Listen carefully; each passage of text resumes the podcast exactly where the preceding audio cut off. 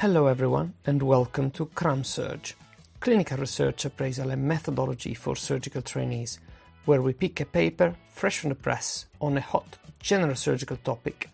We review it for you, we present it for you, we critique its methodology for you, and provide top of the field expert opinions and teaching on research appraisal and methodology. My name is Gio Perrin, and together with Professor Saba Subramanian, Adam Haig, Ben Wood, and Josh Lau, we bring you CramSurg from the wonderful region of the Yorkshire and the Humber. Right, we're going to talk about randomized controlled trials again. And let me close this. Can you hear me? Yes. Right. So we looked at randomized controlled trials in the last tutorial, and we ran through uh, the introduction of randomized controlled trials. We talked about why we need randomized controlled trials. We talked about the fact that they form the basis for level one evidence. We talked about clinical equipoise, and we started talking about methods of randomization, and I described simple randomization. So before we go any further, let's revisit the example from the last tutorial. So we talked about randomizing patients with low risk differentiated thyroid cancer into having either a total thyroidectomy or a hemithyroidectomy. And I briefly mentioned that, this, that there is a lot of controversy in this area, and uh, we still do not know uh, what the ideal treatment is for this group of patients. We mentioned that there are a number of factors that would affect outcomes in low risk uh, thyroid cancer. And a couple of factors uh, we talked about were gender, male patients being um, at a slightly higher risk of recurrence, and tumor size. T1 tumors, i.e., tumors of size less than 2 centimeters, um, obviously being associated with a better prognosis compared to T2 tumors. And both T1 and T2 tumors fall in the low risk category. So that's the scenario to keep in the back of uh, your minds while we discuss uh, the principles of um, randomization and blinding in a bit more detail. Right. So the things to remember when it comes to randomization is the is the objective, and as I discussed before, the key objective of a randomized controlled trial is to reduce uh, reduce selection bias, which in turn will ensure that the participants in the two arms of the trial are comparable. Now there are two main components to randomization. The first is the generation of a random sequence at the start of the trial, and the second is to maintain allocation concealment, which simply means that the investigator enrolling patients into the trial is not aware of the random sequence. Or, in other words, the investigator does not know what comes next, and therefore um, uh, he or she is less likely to be biased towards enrolling patients into the trial. Okay, so with this in mind, we also briefly talked about simple randomization, and I said that uh, in simple randomization for a trial where you're randomizing patients to one of two treatment groups, i.e., in this scenario, hemithyroidectomy versus total thyroidectomy, you generate a random sequence, usually by means of a computer um, generated um, sequence or software, like the one that we've heard um, in the paper presented, and you allocate patients to either a hemithyroidectomy or a total thyroidectomy um, in the example that we've discussed. Now, the problem with simple randomization um, is this. As you see in the figure, the number of patients in the hemi arm and the total arm are unequal. We have, as a consequence of simple randomization, got 17 patients in the total arm and 13 in the hemi arm. And also, as you can see in the figure, there are a lot more females in the total arm and a lot more T1 tumors in the total arm. So this is uh, these are known problems of simple randomization, and uh, you really don't want to do a trial where right at the outset you've got a problem in randomization in that you have unequal numbers and the prognostic factors are not well distributed. Right. So what do we do uh, about the problem of unequal number in, uh, numbers in two groups? I mean, a common question I've heard uh, a few times is why can't we enforce equal numbers in the random sequence generated? Sorry. We can, but once you start enforcing equal numbers, if you ask the computer to give you 15 totals and 15 hemis, then the sequence becomes predictable. And once a sequence is predictable, you can't ensure allocation concealment, i.e., you can't make sure that the investigator who enrolls patients doesn't know what comes next. And that will lead to selection bias. So, just to take this a bit further and explain this in a bit more detail. So, if you say to the computer you want 15 hemis and 15 totals in random sequence, then by the time you get to the end of the trial, it'll be very easy for the investigator to predict uh, what what will come next. So in this example, the last five patients have been allocated to total thyroidectomy, and by the time you come to the end of the trial, you've done 25 patients. You know that it's only total thyroidectomy left in the sequence, and then you might be predisposed to, or if you're biased towards one procedure or the other, you may or may not enroll patients and that you think may not benefit from a total thyroidectomy.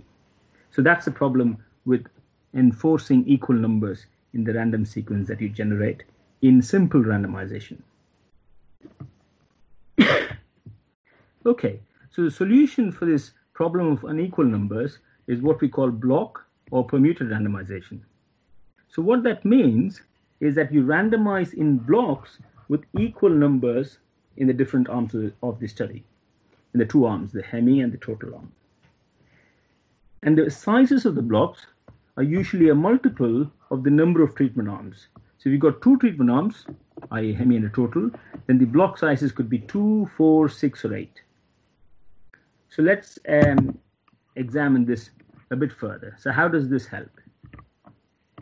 Right, so you've got a population of patients that you want to randomize and um, you're not very happy about simple randomization because you want equal numbers in the two arms.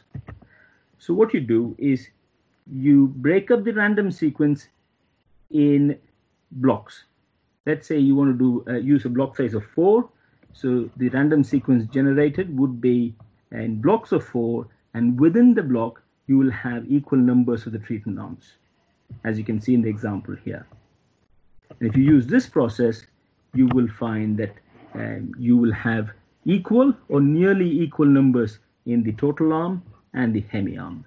And therefore, and, and by this process, you sorted out the problem of unequal numbers seen with simple randomization. Okay, so I hope that, that explains block randomization. You still have the problem with block randomization of having an unequal distribution of the confounding variables you know about. So again, females are represented more often in the total group compared to the hemi, and you've got a lot of smaller tumors in the total group compared to the hemi. So um, you've got to keep in mind that you can still have selection bias with block randomization, especially if the block sizes are very small. And it is known. So uh, if you if you're going to do block sizes of if you're going to use fixed block sizes of four or six, and the investigator knows that, then within the block he or she can figure out what will come next in the sequence. So one solution is to use different block sizes in random. So you could go from two to four to six to eight in random. You could still end up with unequal numbers, but uh, the inequality in numbers is usually not large if you do block randomization. It could be slightly large if you have extremely large blocks, especially if the trial is stopped midway through the last block. And if you're still um, um, interested in block randomization and want to learn a bit more, then I've got a couple of references at the bottom that you can uh, look up. So let's then move on to what we call stratified randomization. So just to recap, we've seen that block randomization may be used to equalize numbers across treatment arms, but it does not address the unequal distribution of confounders. Now, the confounders that we're discussing here in this example are gender and tumor size.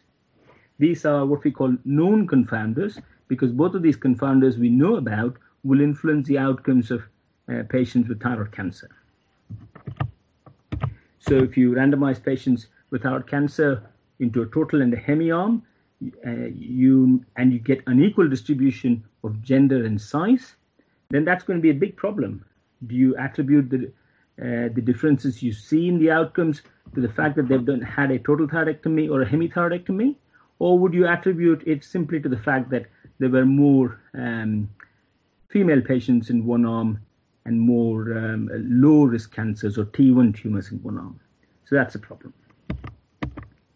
So what do we do? So we can do a stratified randomization, which means that to try and distribute the confounders equally, you do the randomization process separately by the confounder. I'll, I'll show an example in a minute. Now, in theory, this can be done for any number of confounders. You can do it for um, age, uh, tumor size, gender, and so on. But let's just focus on one confounding variable, um, and in this case, gender. so how do we do uh, stratified randomization by gender?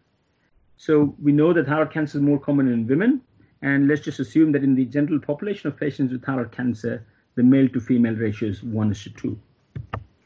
And what you essentially want is you want 1 to 2 ratio of men and women both in the total group and in the hemi group. So what you do is you consider the female population first, then generate a random, uh, random sequence in blocks. So do the block randomization if you like, and allocate women, females, to either the total or the hemiarm. You then generate another random sequence for men, again in blocks, and um, allocate men, or the male gender, to the total of the hemiarms. And this way you ensure that both arms of the trial have an equal distribution of uh, the female and the male genders. Right, so that so much for stratified randomization. So essentially, we um, learned that in stratified randomization, you do the randomization pro uh, process separately for each of the confounding variables. But the problem is that for many outcomes in uh, surgical research and in clinical research in general, uh, the outcomes can be extremely multifactorial in that it's not just gender and that can influence outcomes, but a whole range of factors like um, you see on the screen, you've got gender, tumor size, age, BRAF mutation status, family history, coexisting nodules, and so on and so forth. These are just things that I uh, came up with, thought about in a few minutes. So if you have so many different confounders, you're going to have a problem. How many times can you repeat the randomization process um, um, for each of these confounding variables? So that becomes impractical, not feasible. So that's the problem. What if there are multiple confounders? Then the stratified process will not be effective or um, feasible. So you use a special technique called minimization, or otherwise called covariate adaptive randomization, quite a complex sort of phrase. But essentially, what this means is you're trying to minimize the imbalance in the confounding variables, and you do this by adapting the distribution of the covariates. When we say covariates, we mean confounders. So what you really do is you start off random allocation, and then subsequently allocation of participants is based on the characteristics of participants already in the trial. This is slightly problematic because, in my opinion, this is not truly randomization. But the big advantage of minimization is that it enables you to ensure that all of the confounders are fair that you know about are fairly equally distributed in the two groups. This is quite a uh, complex sort of uh, um, process to undertake, and, and therefore this is something we really ought to leave to the specialists, the people who really know how um, uh, to do this pro- this procedure correctly. Again, there's a reference at the bottom of the screen for you to look up if you're interested in more detail. Right, cluster randomization. I mentioned this briefly in my last tutorial. Essentially, this is randomization in clusters, by which we mean that the unit of randomization is not an individual patient, but a group. So you could say, for example, that you're randomizing all the hospitals in England um, to either the treatment group or the standard group.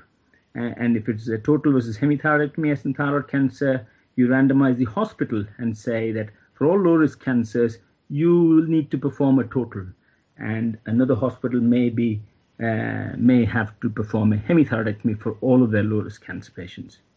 It doesn't really work very well for surgical research in general. There are exceptions. And this kind of randomization process is usually used for complex interventions. Again, and there's a reference at the bottom of the screen if you wanted more information on this. Right, I think we'll now move on to blinding in randomized controlled trials. We talked about uh, blinding uh, briefly in the context of the paper that is presented uh, today. So essentially, blinding in randomized trials is where the stakeholders of the trial are unaware of the treatment assignment until the end of the study. And stakeholders in clinical trials essentially are patients, assessors, i.e., people who um, assess the outcomes, people who provide treatment, analysts, and report writers. So typically, if you blind patients, that's called a single blind trial. If you blind assessor, that becomes double blind. If you blind treatment providers, that'll be a triple blind trial. And you don't really see uh, more levels of blinding than a triple blind trial.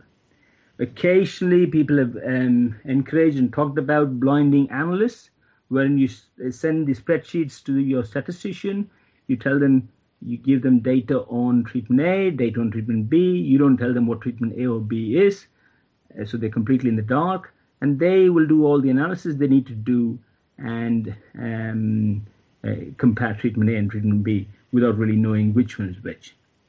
And another level of blinding, just just sort of interest that's been proposed, is where you blind the people that write the report, and the people who write a report and the discussion and say um, that uh, talk all about A and B without really knowing what is A and what is B. They'll make a conclusion that A is probably better than B, and then the whole the report goes off to maybe the editor of the journal that's going to publish it, and then the editor will be able to unmask A and B. And that's just talked about. It's um, you know it's probably not necessary, but um, a lot of uh, medical um, clinical trials involving medicines um, may be amenable to that, especially when uh, these are commercially uh, funded and sponsored. And you really want to ensure that uh, no kind of bias or pressure creeps in, especially on the authors writing the report. Right. I just want to emphasize this statement and a lot of people confuse these two terms, blinding and allocation concealment. They're very different. They're both very important in RCTs. But essentially, allocation concealment is where you conceal the, uh, the sequence from the investigators enrolling patients. Blinding is where patients, assessors, and treatment providers are unaware of treatment assignment. So very, um, they're quite different conceptually. right, how does blinding help? Essentially, it reduces bias in how outcomes are assessed. And these include things like performance bias and ascertainment or detection bias. Now, does it really help? Does it really matter? Again, something that a lot of people ask because you go to a lot of trouble trying to blind your patients and your treatment providers, your surgeons, and so on, if possible. Uh, and, uh, um, and there's also a lot of cost involved. But there are uh, there is a lot of work that has gone on that has um, looked at whether trials that are done without blinding show the same effects or the same effect sizes as trials with blinding. And uh, these um, studies have shown that unblinded trials show greater treatment effect than blinded trials or tend to exaggerate the effect sizes. So, on that basis, we've got to conclude that blinding does really help. Is it feasible? Not for many surgical trials, it isn't. You can't blind a patient in a trial comparing medical and surgical treatment, obviously. And you'll also struggle to blind a patient comparing a hemithyroidectomy to a total thyroidectomy. And sometimes you may not be able to blind um, the treatment providers, but you can uh, certainly try to uh, blind the assessors. So not all levels of blinding may be possible in many surgical trials. However, it's something that we always need to keep in mind. Some people go with the assumption that surgical trials can never be blinded. They're obviously not correct. And it's important to explore feasibility of blinding in whatever trial you come across. And if you manage to uh, do blinding, it's always useful to see if at all you can measure the success of blinding. Right. So what happens if blinding is not possible? What can be done? Now, one of the things that can be done that's very effective is to go back to your outcomes and to see whether the outcomes are as objective as possible. I mean, an outcome such as pain or quality of life is clearly not an objective outcome, but an outcome such as death or a tumor marker such as thyroglobulin in thyroid cancer might be a very objective outcome.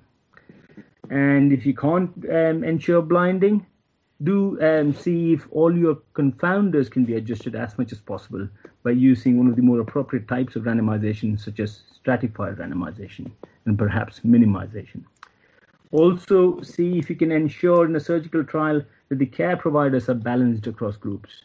You want to try and avoid um, having surgeons operate on patients just in one arm of the trial. And if you do have a slightly subjective outcome, and you see if you can validate the assessment that's been made by the assessors. So, for example, if you have radiologists reporting CT scans looking for lung metastasis as a marker for recurrence, and if you're not able to blind the radiologist to whether the patient's had a hemi or a total thyroidectomy because they can see whether a remnant thyroid lobe is there in the neck or not, then you could potentially ask two different radiologists to look at the whole set of CT scans looking for recurrent disease. And finally, uh, acknowledge that you haven't been able to blind when you're writing the report and, and um, um, submit that as a limitation of your trial um, with proposals of what, what other outcomes could have been used. So, in a trial comparing hemi versus total thyroidectomy for low risk cancer, is blinding possible? Anyone would like to uh, uh, take up uh, this question and try and uh, think aloud as to um, whether blinding is possible, what levels of blinding may be possible for what outcomes.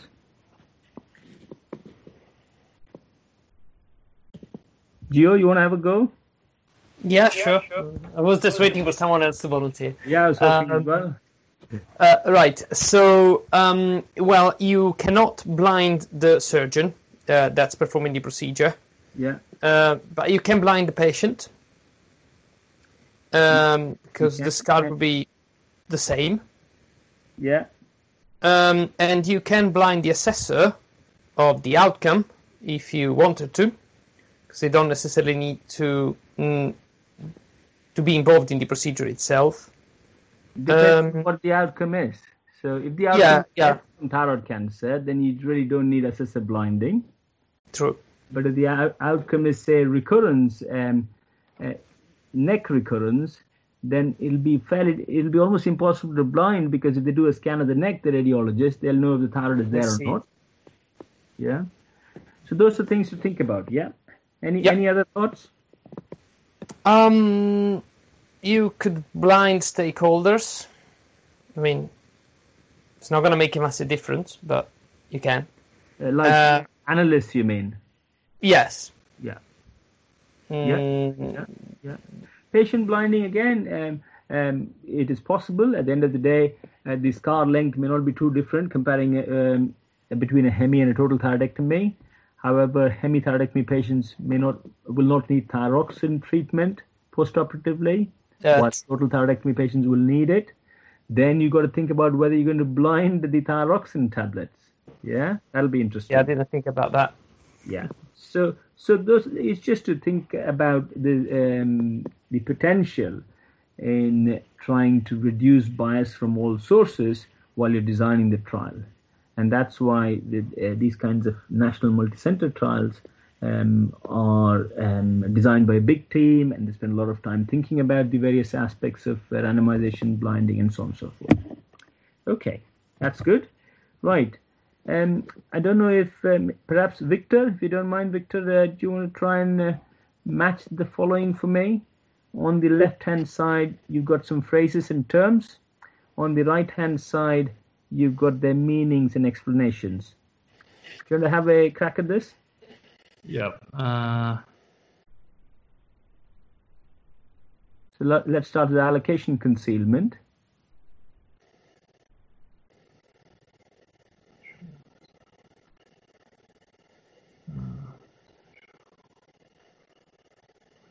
Concealment.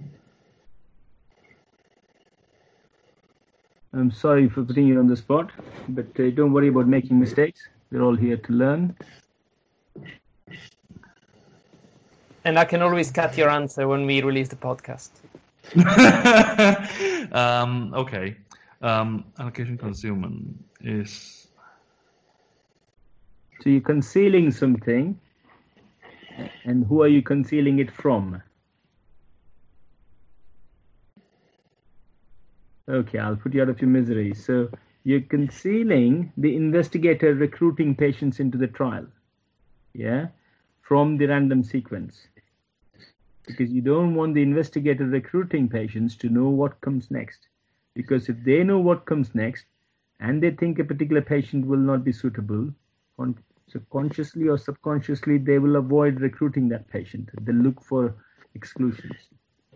Yeah? Uh, yeah. Okay. So it's mass recruited to the random random sequence then? Correct. Correct. Blinding. Let's go to blinding. A- anyone wants to pitch in, pitch in. I think we're running out of time as well. Uh, blinding stakeholders being unaware of treatment assignment, I would Yeah, say. very good. Minimization. We said it's a special type of randomization meant to balance multiple confounders, I believe. Very good. Uh, use of blocks in the RCTs, block randomization.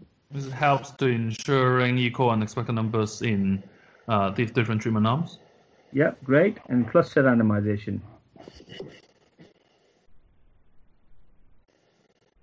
We discussed at the end. It's used in the evaluation of complex interventions. Yeah, it's the only one left as well. Yeah, Yeah. brilliant. Right. So just to summarize what we've um, discussed, you've got to keep in mind that there are two important parts to randomization. One is the generation of sequence has to be done before the trial starts, and the other is that we need to try and ensure allocation concealment. These are really, really important. We talked about different randomization methods. I think we'll all do well just to remember simple randomization, block randomization, and stratified randomization. Any randomization method needs to reduce selection bias. Block randomization will help achieve similar numbers in both arms. Stratified randomization will help distribute uh, uh, one or two confounders um, equally in both arms. More complicated uh, types we don't really need to know about, um, and we can always get help from uh, um, people much more qualified than us to help us with it. We talked about blinding. We said blinding may not be possible in surgical trials, but uh, we should uh, seriously consider it. If one level is not possible, we should look at other levels and we should think about how best we can um, blind at least at one level um, patients getting enrolled in surgical trials. Thank you very much. Thank you, everyone, for tuning in and listening. Until next time, keep running your life with our surgical podcast.